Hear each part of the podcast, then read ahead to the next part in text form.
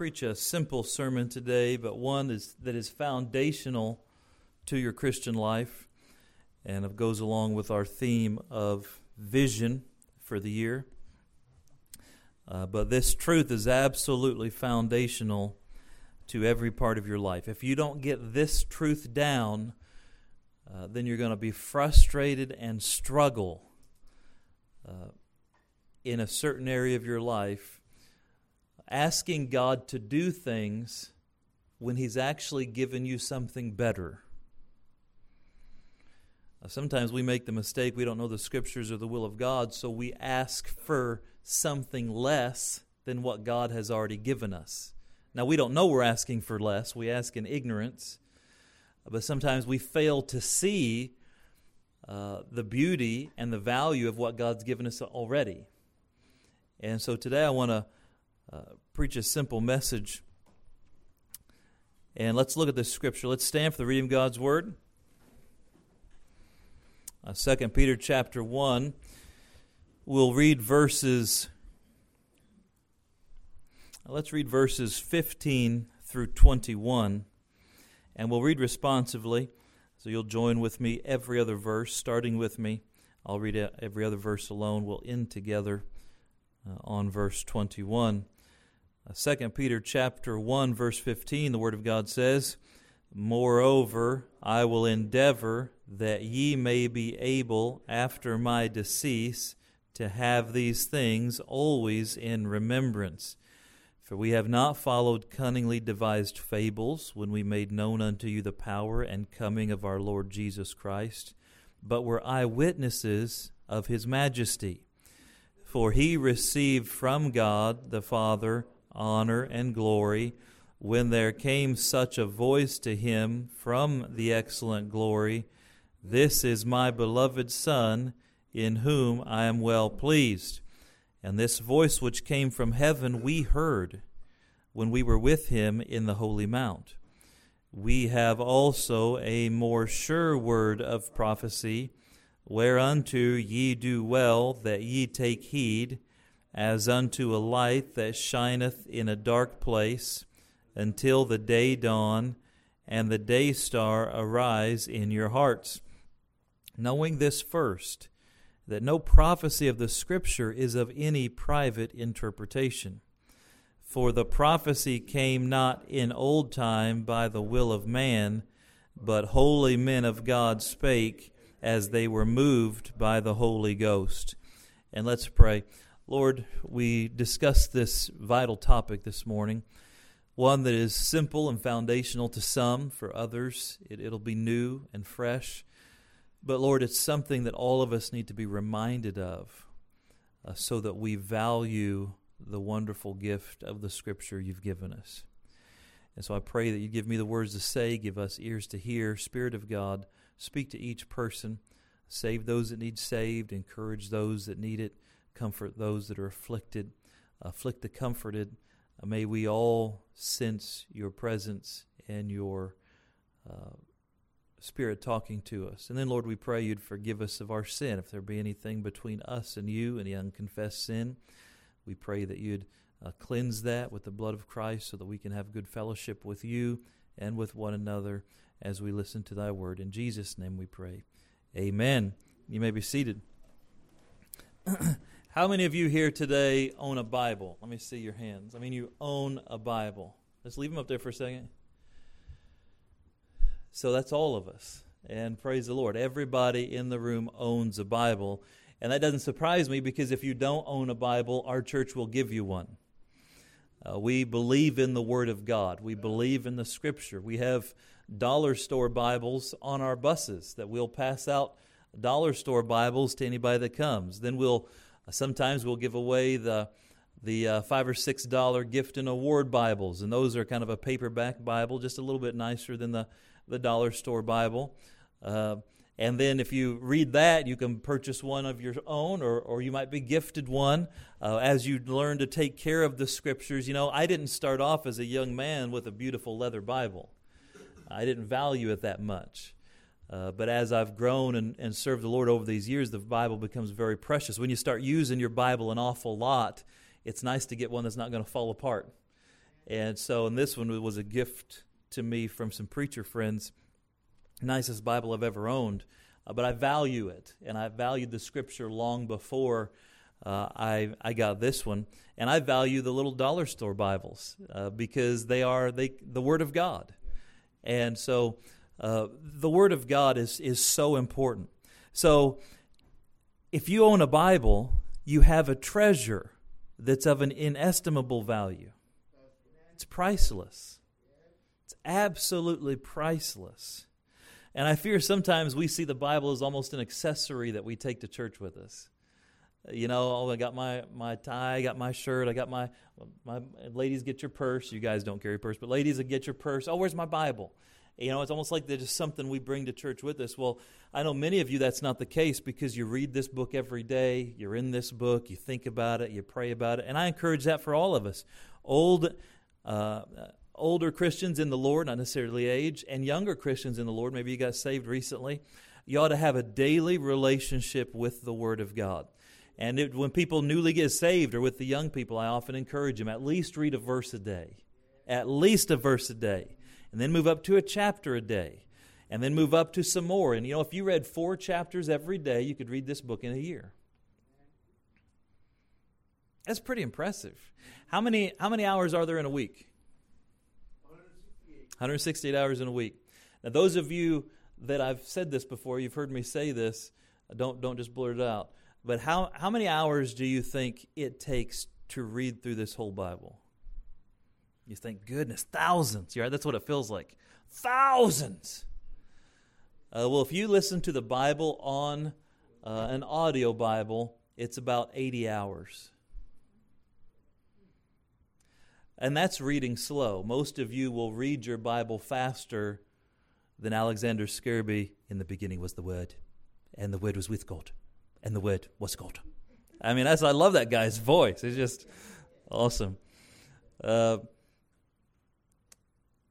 but I mean, you think about it 80 hours in a year, and we say, oh, I could never read the Bible in a year. How much TV you think people watch in a year? Uh, it would scare you. Look it up. It'd scare you to look up how much the average uh, adult, how many hours of TV they watch a year.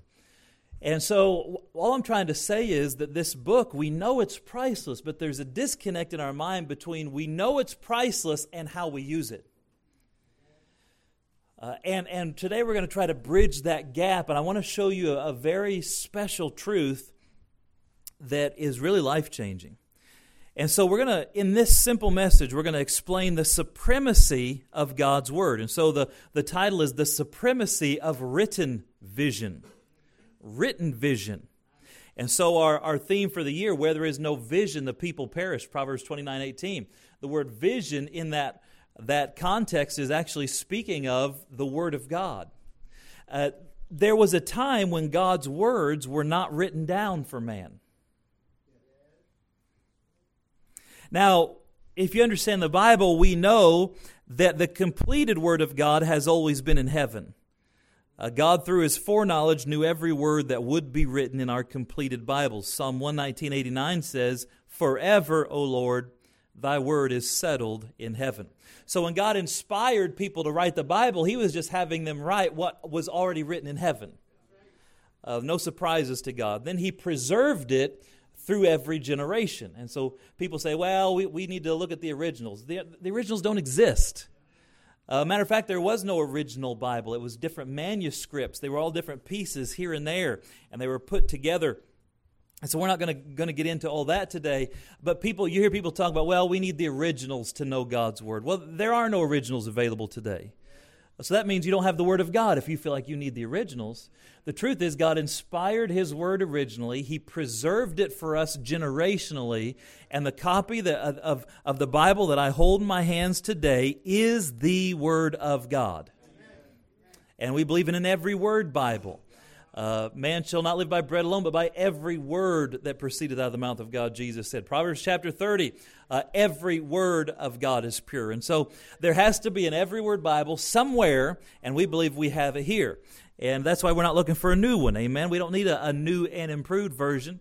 We just need to learn a few vocabulary words, and, and we'll stick with the one that every major revival in English history has happened with the book that I have right here in my hands. Think about that. That's impressive. Uh, and so we have the Word of God. We understand that it's priceless. We understand that this is the Word of God, that it's been forever uh, settled in heaven. But before the Bible was given to man, God spoke to people in miraculous ways. And so I'm going to get back to, to 2 Peter in a moment. Uh, and we're going to give you a little bit of an introduction here first. But before the Bible was given to man in its completed form, God spoke to man through visions. Look at Psalm 89. We're going to look at your Bibles here a little bit. Psalm 89. And look at verse 19. Then thou spakest in vision to the Holy One, and saidst, I have laid help upon one that is mighty, I have exalted one chosen out of the people. Now, we could look at a lot of different places where God spoke in visions. So there was no uh, Word of God written, so they had to wait for the Word of God to come. And the Word of God would come through often a vision, or sometimes uh, He would often speak through His prophets. Look at Numbers chapter 12. So we see visions and then we see prophets. Uh, typically, God would give a vision to a prophet, and then the prophet would go tell everybody else what God had told him. Numbers chapter 12 and verse 6. And he said, Hear now my words, if there be a prophet among you, I, the Lord, will make myself known unto him in a what? Vision, and will speak unto him in a dream. And so sometimes they would speak through prophets in visions, sometimes in dreams.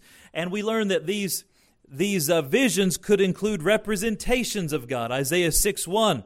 Uh, we see that Isaiah saw uh, the Lord high and lifted up and sitting upon his throne, and the train filled the temple. This was a vision of the glory of God. We see that sometimes he would speak in an audible voice from heaven. Uh, Genesis 15:1, I'll read it for you. After these things, the word of the Lord came unto Abraham in a vision, saying, Fear not, Abram, I am thy shield and thy exceeding great reward. We know that God spoke to Samuel, 1 Samuel 3, verses 4 and 5, that the Lord called Samuel, and he answered, Here am I.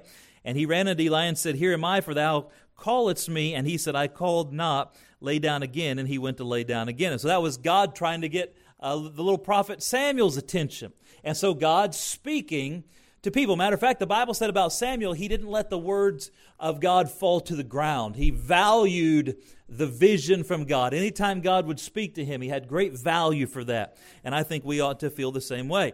So sometimes these visions would include a representation of God. Sometimes they would include the appearance of angels. And so, if you think about uh, the, the father of John the Baptist, he's in the temple working. Luke 1 11 says, And there appeared unto him an angel of the Lord standing on the right side of the altar of incense. Uh, verse 22 says, And when he came out, he could not speak unto them, and they perceived that he had seen a vision in the temple, for he beckoned unto them and remained speechless. If you remember, he had doubt, so he said, What sign are you going to give me so I know these things are going to come to pass? And the angel said, Okay, you're not going to be able to speak until the things that I say come to pass and he came out and couldn't speak. And so God speaking uh, through the appearance of angels. He appeared unto Peter in Acts chapter 10 verse 13 and there came a voice to him, arise Peter, kill and eat. And so the Bible records many people that saw visions. We saw Abraham in Genesis 15:1, Jacob Genesis 46:2, Moses repeatedly Exodus chapter 3, uh, and then again uh, that recorded in Acts chapter 7. To Samuel, uh, 1 Samuel chapter 3. To Nathan, 2 Samuel chapter 7. To Eliphaz in Job chapter 4. To Isaiah in Isaiah chapter 6. To Ezekiel many times. Ezekiel chapter 1, chapter 8, chapter 11, uh, chapter 37. To Nebuchadnezzar in Daniel chapter 2 and 5 to Daniel in Daniel chapter 2, to Amos in Amos chapter 7, 8, and 9, to Zechariah, Zechariah 1, 3, 4, 5, and 6, to Paul in Acts chapter 9, 16, 18, 22, 27. Uh, 2 Corinthians chapter 12 speaks about a time that he had uh, uh, saw the Lord. Uh, Ananias, Acts chapter 9. Cornelius, Acts chapter 10. Peter, Acts chapter 10. John, Revelation chapter 1. So I'm just trying to establish this fact that before the Word of God was written, the only way man could hear from God is through a vision or through a prophet that God had given a vision. It must have been amazing to experience one of these visions. But wait a minute, there were also an awful lot of drawbacks to this time of visions. The first drawback is their timing was unreliable. Sometimes visions would not come for a long time. Look at 1 Samuel chapter 3.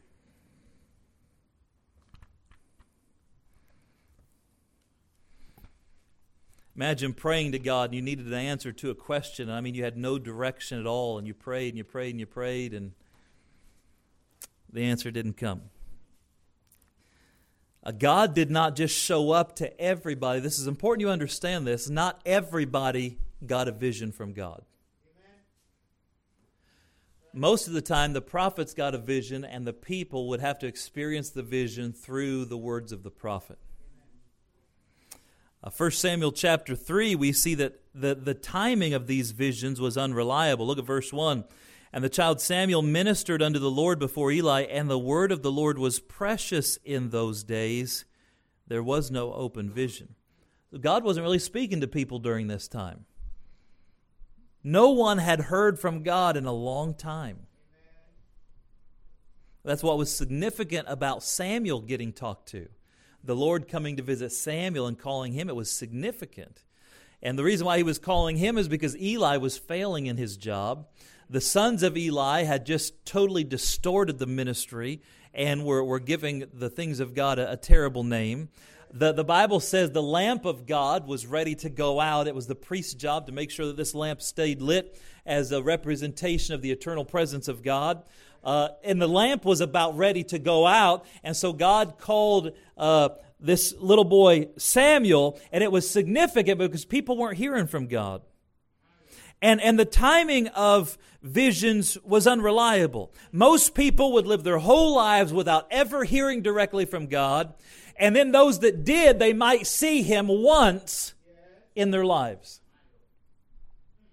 Some people, like Abraham and Moses, of course, saw him many times, but that was not the norm. So there were major drawbacks to these visions.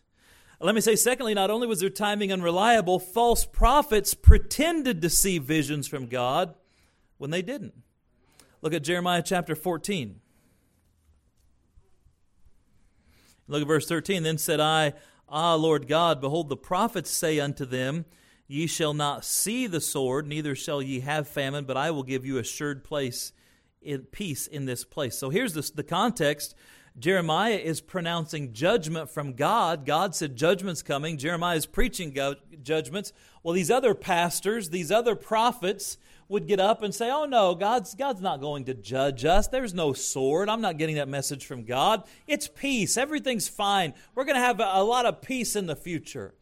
These are the feel good preachers, the ones that were making money and, and, and uh, enjoying life off of the prosperity preaching. But it wasn't true. Look what, look what God said in verse 14. Then the Lord said unto me, The prophets prophesy, prophesy what? Lies. Lies in my name. I sent them not, neither have I commanded them, neither spake I unto them. They prophesy prophesy unto you a false vision and divination and a thing of naught and deceit of their heart. You see, the problem with vision is maybe Brother Ken really did see a vision. And he came and said, Here's what God told me to tell you. And then Brother Mark came along. You know he's a rascal. No, I'm kidding. And uh, Brother Mark comes along and he says, No, no, God told me everything's going to be fine. Well, now we got a problem. Who are we going to believe? And maybe the false prophet's got a bigger following. Maybe he's got more Twitter followers. Maybe he's got a TV show. Maybe he's got all of these things. So who do you believe? And this was a big drawback with the open vision. Now, God did give them ways to know, but it was still a, a, a, terrible thing to try to figure out who was right and wrong. Look at, look at chapter 23 of Jeremiah.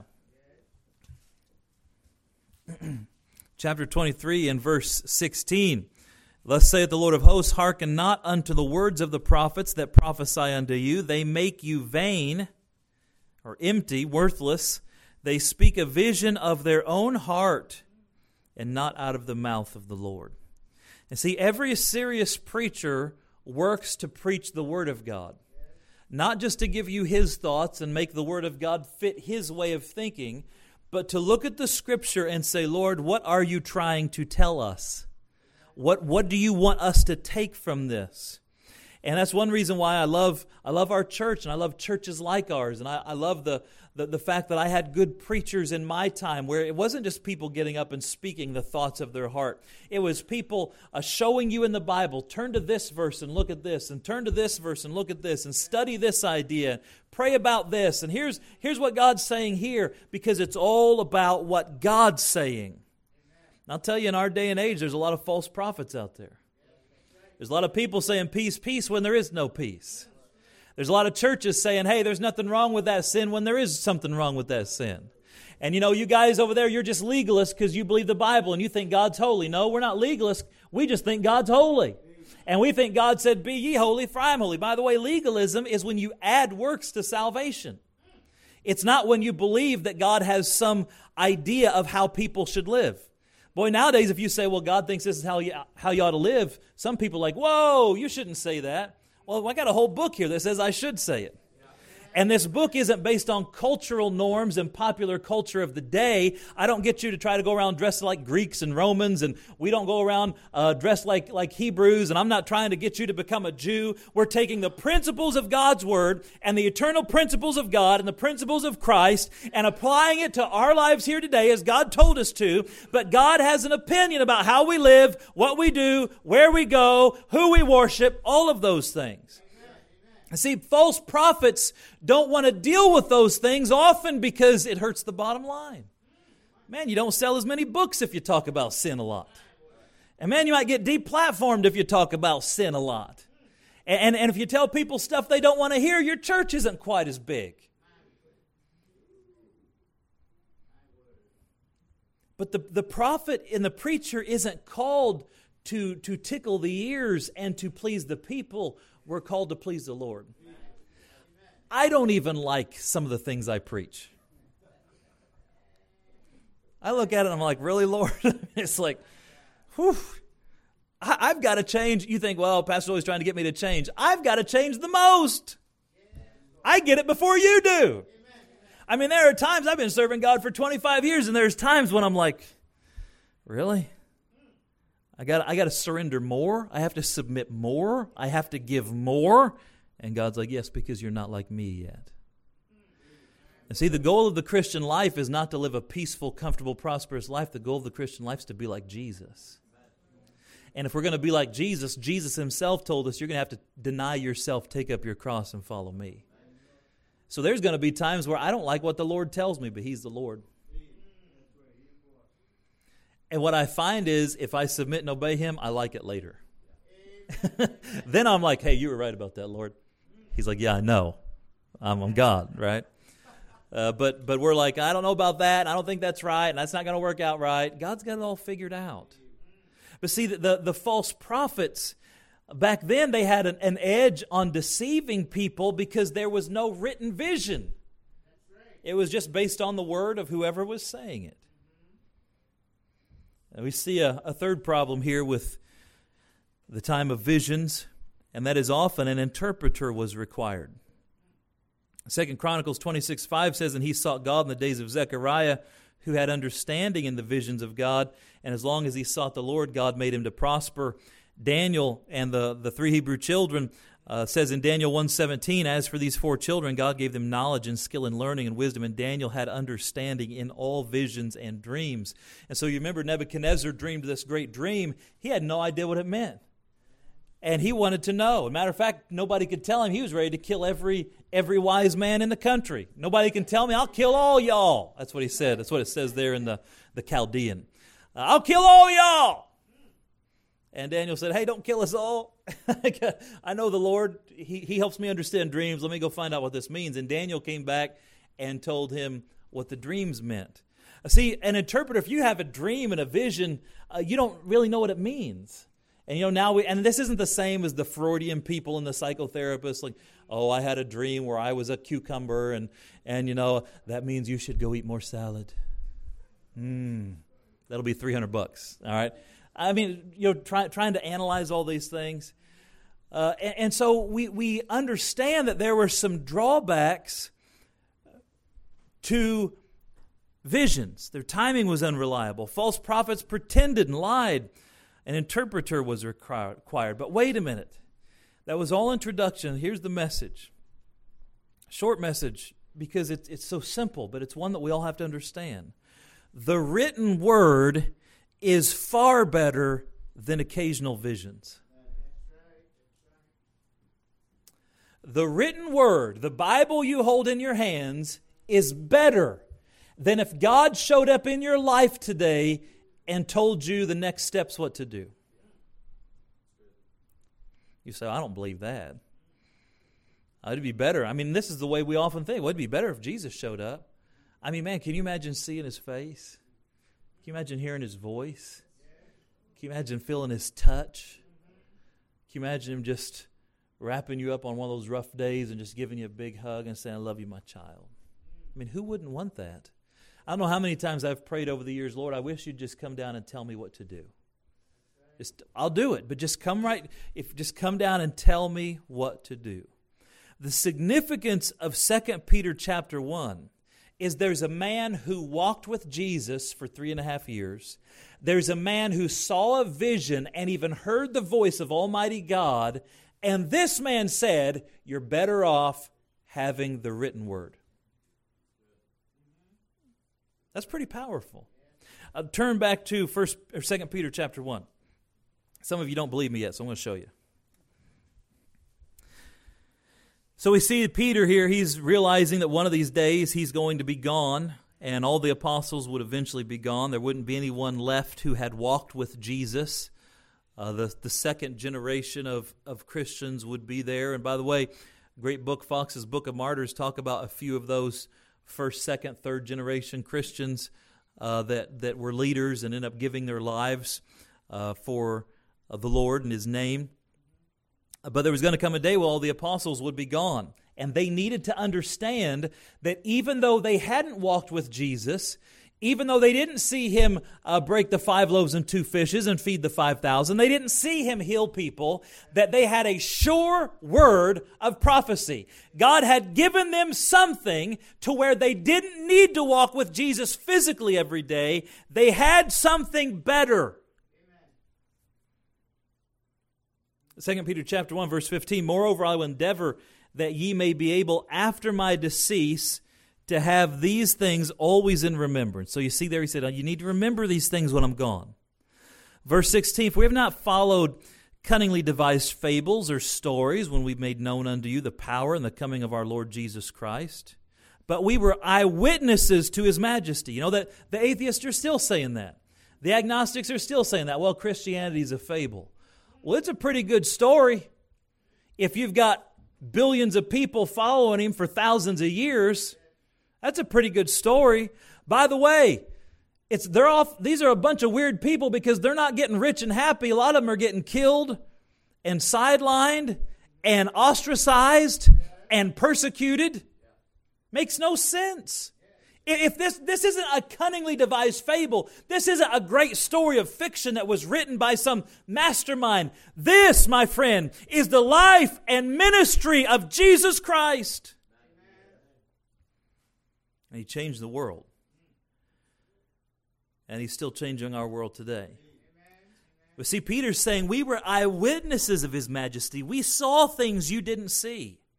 Verse 17, for he received from God the Father honor and glory when there came such a voice to him from the excellent glory This is my beloved Son, in whom I'm well pleased. All right, and hold your place here and turn to Matthew chapter 17. Matthew chapter 17. And look at verse 1 And after six days, Jesus taketh Peter, James, and John, his brother, and bringeth them up into an high mountain apart. And he was transfigured before them. And his face did shine as the sun, and his raiment was white as light. So the transfiguration, uh, this is a meeting with the Father and two other people. And Jesus, we believe, changed from his human body to into his glorified body. And Peter, James, and John saw something that no human has ever seen up to this point. We'll see it one day. You actually, by the way, you get a, a, a glimpse into that vision in Revelation chapter 1, where John, in a vision, sees Jesus, and you see a, a, a stylized version of that, some symbolic version that it's true what he saw, but I mean, trying to find words to describe Christ in his glorified body has to be a daunting task. There's, there's no words to describe it, even though uh, in the Word of God, we have the best words. But they saw Jesus transfigured. And look at verse 3 And behold, there appeared unto, unto them Moses and Elias, or Elijah, uh, talking with him. And so imagine this. Here's Jesus in his glorified body. This is Moses and Elijah. Hey, they're both dead. But they're not dead. They've got eternal life. Amen? because if you die in Jesus, you never die. Uh, he is the resurrection and the life. And so they're talking about the end times. By the way, a lot of people believe that Moses and Elijah will be the two witnesses in the book of Revelation that are, are there on the earth during all that time, uh, during that time period. And so, uh, verse 4 Then answered Peter and said unto Jesus, Lord, it is good for us to be here. Now Peter opens his mouth. Here's Jesus in his glorified body. Here's Moses. Here's Elijah and Peter, who's always sticking his foot in his mouth. He says, I got to say something. now, if it was me and you, we probably would have said, I got to be quiet. Right? But he said, Hey, I got an idea. And I can imagine all of them looking over at him. You know, here they are in their glorified bodies talking about things far beyond his pay grade. And he said, Hey, I got, I got something to say. And so uh, here's his bright idea.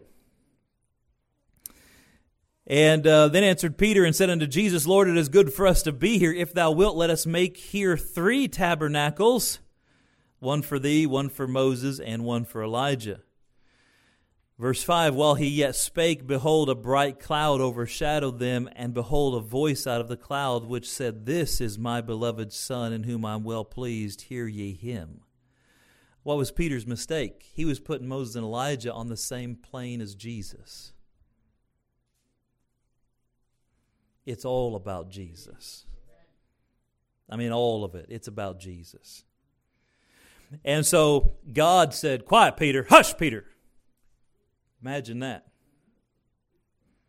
And then look at verse 6. And when the disciples heard it, they fell on their face and were sore afraid. Uh, yeah. they just got rebuked by God. Verse 7 And Jesus came and touched them and said, Arise, be not afraid.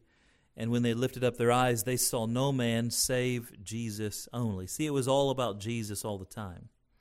Verse 9 As they came down from the mountain, Jesus charged them, saying, Tell the vision to no man until the Son of Man be risen from the dead. And see, now we find back in, in 2 Peter chapter 1, Peter, through the inspiration of God, telling everybody this story. We were there. I mean, we saw it all. We saw Jesus bright and shining as the sun. We saw Moses and Elijah who were dead, but they weren't dead. We heard the very voice of God. Imagine how the voice of God would resonate down to your very bones and every cell of your body, the power of that voice. He said, We heard it. You weren't there, but we were there. Look at verse 18, 2 Peter chapter 1, verse 18. And this voice which came from heaven we heard when we were with him, that's Jesus in the holy mount. Now look at verse 19. Here's where it gets shocking. We have also a more sure word of prophecy. I want you to stop and look at me. Peter just said, We, that's me who heard it, and you who didn't hear it, we have a more sure word, a more reliable method of listening to God than even hearing Him and seeing Him we have a more sure word of prophecy. Whereunto ye do well that ye take heed, See, here's the thing we say, well, if God came down and told me face to face, I'd do it, but I'm not going to do what the Bible tells me. I've had people say that. Well, I don't know if that's what that means, and I don't really, I don't want to do that. But if God came down and told me personally, He's not going to come down and tell you personally. He told you personally right here. This is your personal note from God. And the Holy Spirit in you uh, personalizes it to you. See, it doesn't surprise me when, when God's saying, You've got the Bible to you, the written prophecy is better than if I showed up to you in visions. Jesus said something similar in John 14, 15, 16, where it's talking about the Holy Spirit. Jesus said, It's better for you that, that I go away. What? The disciples were like, What? We're not going to do okay with it. No, no, it's better for you that I go away because then God's going to send the Holy Spirit and the Holy Spirit will be in you and indwell you and power you and lead you and guide you. See, even when Jesus was on the earth, if Jesus was in one place in finite space and time and the disciples were in another town or they went before him to prepare something, he wasn't right with them. But see, through the gift of the Holy Spirit, now he will never leave us nor forsake us. He's with us every moment of every day. He can empower us. He can guide us. He can teach us. It's better for us to be indwelt with the Holy Spirit of God than it is to have Jesus in physical form walking beside us every day. And likewise, it's better for us to have the written word of God than if God was walking beside me today and said, Paul, do this, and then do that, and then do this. And I would prefer that. But God says, you have a more sure word of prophecy. Whereunto ye do well that ye take heed.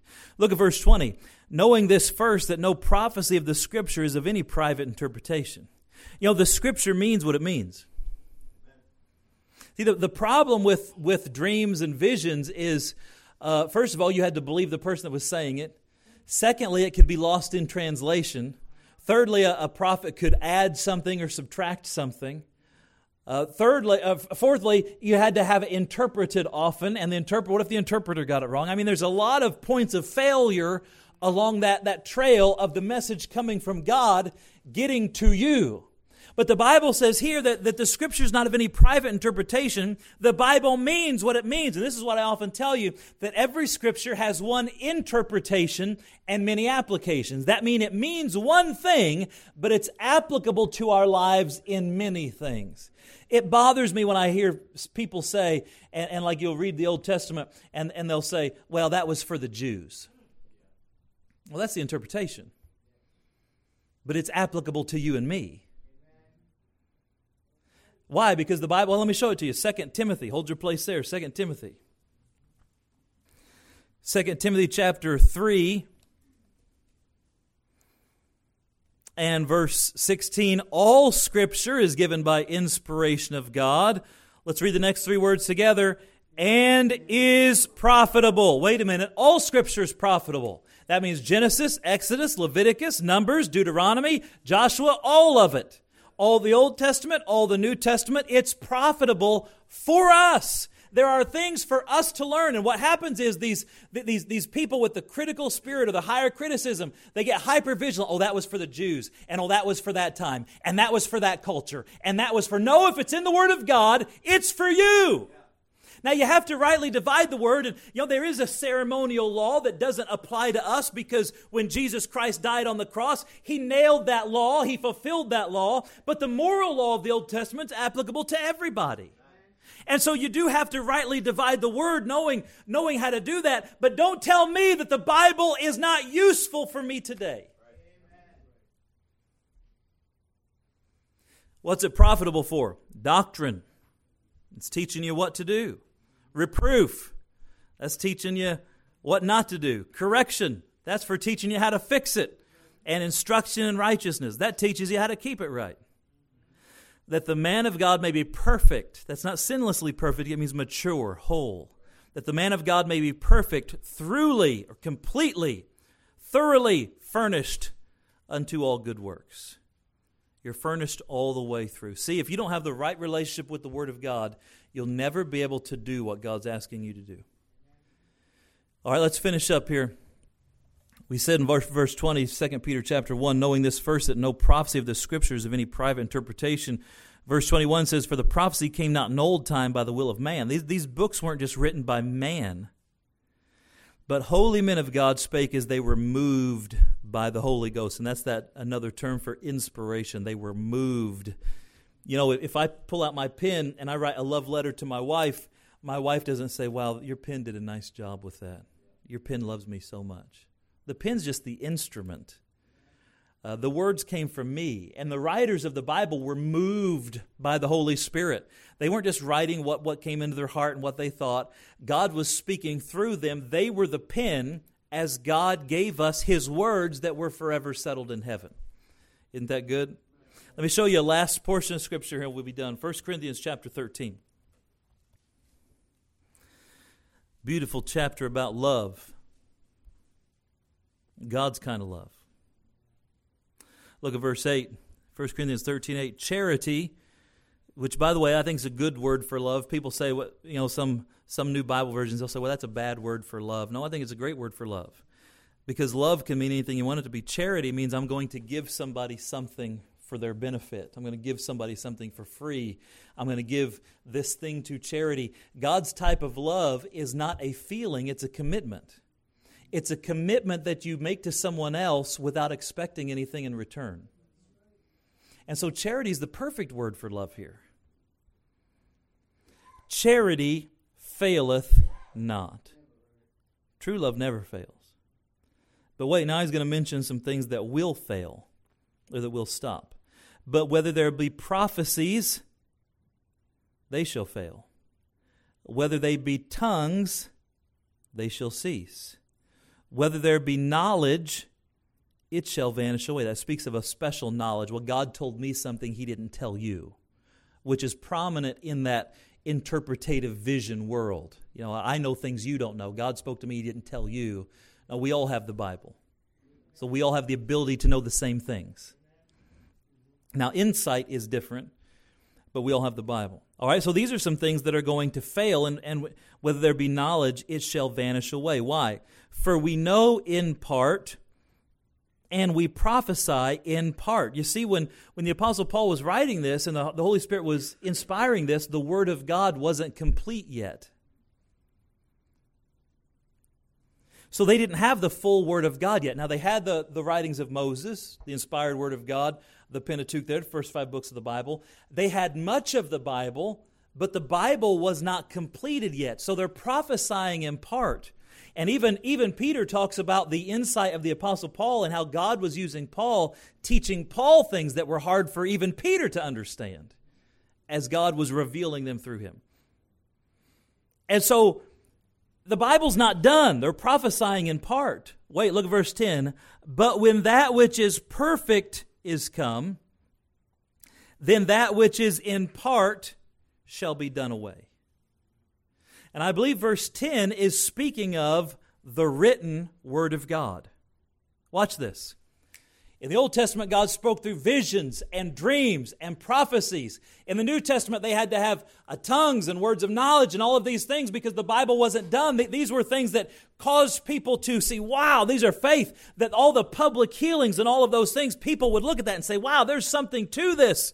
But now, when the Word of God is finally complete and it's finally come, God says, I'm going to give you something better than occasional visions and dreams you can't understand and having to trust this person and having to listen to that person. I'm going to give you the completed Word of God. Everybody will know what I think. Everybody will know the rules. Everybody will know the principles. And he says, When that which is perfect is come, then that which is in part shall be done away. Verse 11 When I was a child, I spake as a child. I understood as a child. I thought as a child. But when I became a man, I put away childish things. He's talking about Christian maturity here. There's nothing wrong with a child being a child, they just have a different viewpoint. But would you agree that a 40 year old has a different perspective than a four year old? Right? If, if you saw me run in today to church and I was happy and, and I had on like Thomas the Train overalls and I had on a little hat and I was walking in and I had a, can I have a lollipop? Ooh, ooh, ooh, Brother Dave. And I'm pulling it, Brother, Brother Dave, Brother Dave. Can, can, what, what, Pastor? What? But Brother Dave, can, can I have a lollipop? Can, no, you can't have a lollipop. Can, can I have a lollipop? No. Can I have an ice cream sandwich? No. You're like, What's wrong with Pastor? He's gone crazy. And by the way, I'm close. I'm so close, you have no idea. close to a breakdown. You'd say, What's wrong with Pastor? See, a four year old, you look at and say, Oh, that's cute. A 40 year old, you're like, Dude, call the paddy wagon. Something's wrong here.